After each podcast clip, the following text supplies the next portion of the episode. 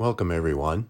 This is the Deacon 5 reflection for Friday, October 21st, 2022.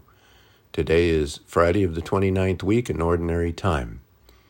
Our Gospel reading is from Luke chapter 12, verse 54 to 59. Jesus said to the crowds, "When you see a cloud rising in the west, you say immediately that it is going to rain, and so it does. And when you notice that the wind is blowing from the south, you say that it is going to be hot, and so it is.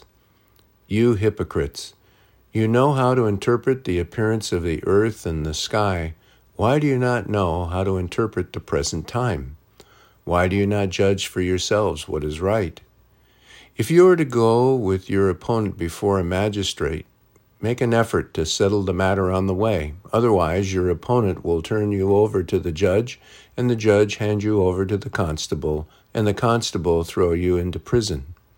I say to you, you will not be released until you have paid the last penny." In today's reflection, do you know how to interpret the present time? Do you think about that? It is important for us as followers of Christ to be able to look honestly at our cultures, societies, and world as a whole and interpret it honestly and accurately. We need to be able to discern the goodness and the presence of God in our world, and we need to also be able to identify and interpret the workings of the evil one in our present time. And so, how well do you do that? One of the tactics of the evil one is to use manipulation and lies. The evil one seeks to confuse us in countless ways, and these lies may come through the media, through our political leaders, and at times even through some of our religious leaders. The evil one loves it when there is division and disorder of every kind. So what do we do if we want to be able to interpret the present time? We must wholeheartedly commit ourselves to the truth. We must make Jesus and seek Jesus above all things through prayer and allow His presence in our lives to help us sort out what is from Him and what is not. Our societies present us with countless moral choices, so we may find ourselves being drawn here and there, and we can find that our minds are challenged and at times find that even the most basic truths of humanity are attacked and distorted. Take, for example, abortion, euthanasia, and traditional marriage. These moral teachings of our faith are continually now under attack within the various cultures of our world. The very dignity of the human person and the dignity of the family as God designed it are called into question and directly challenged.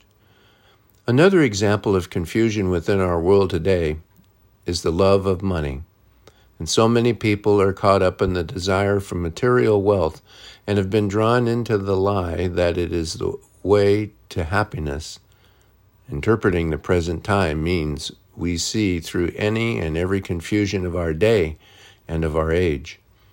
It means we see the culture and moral errors for what they really are.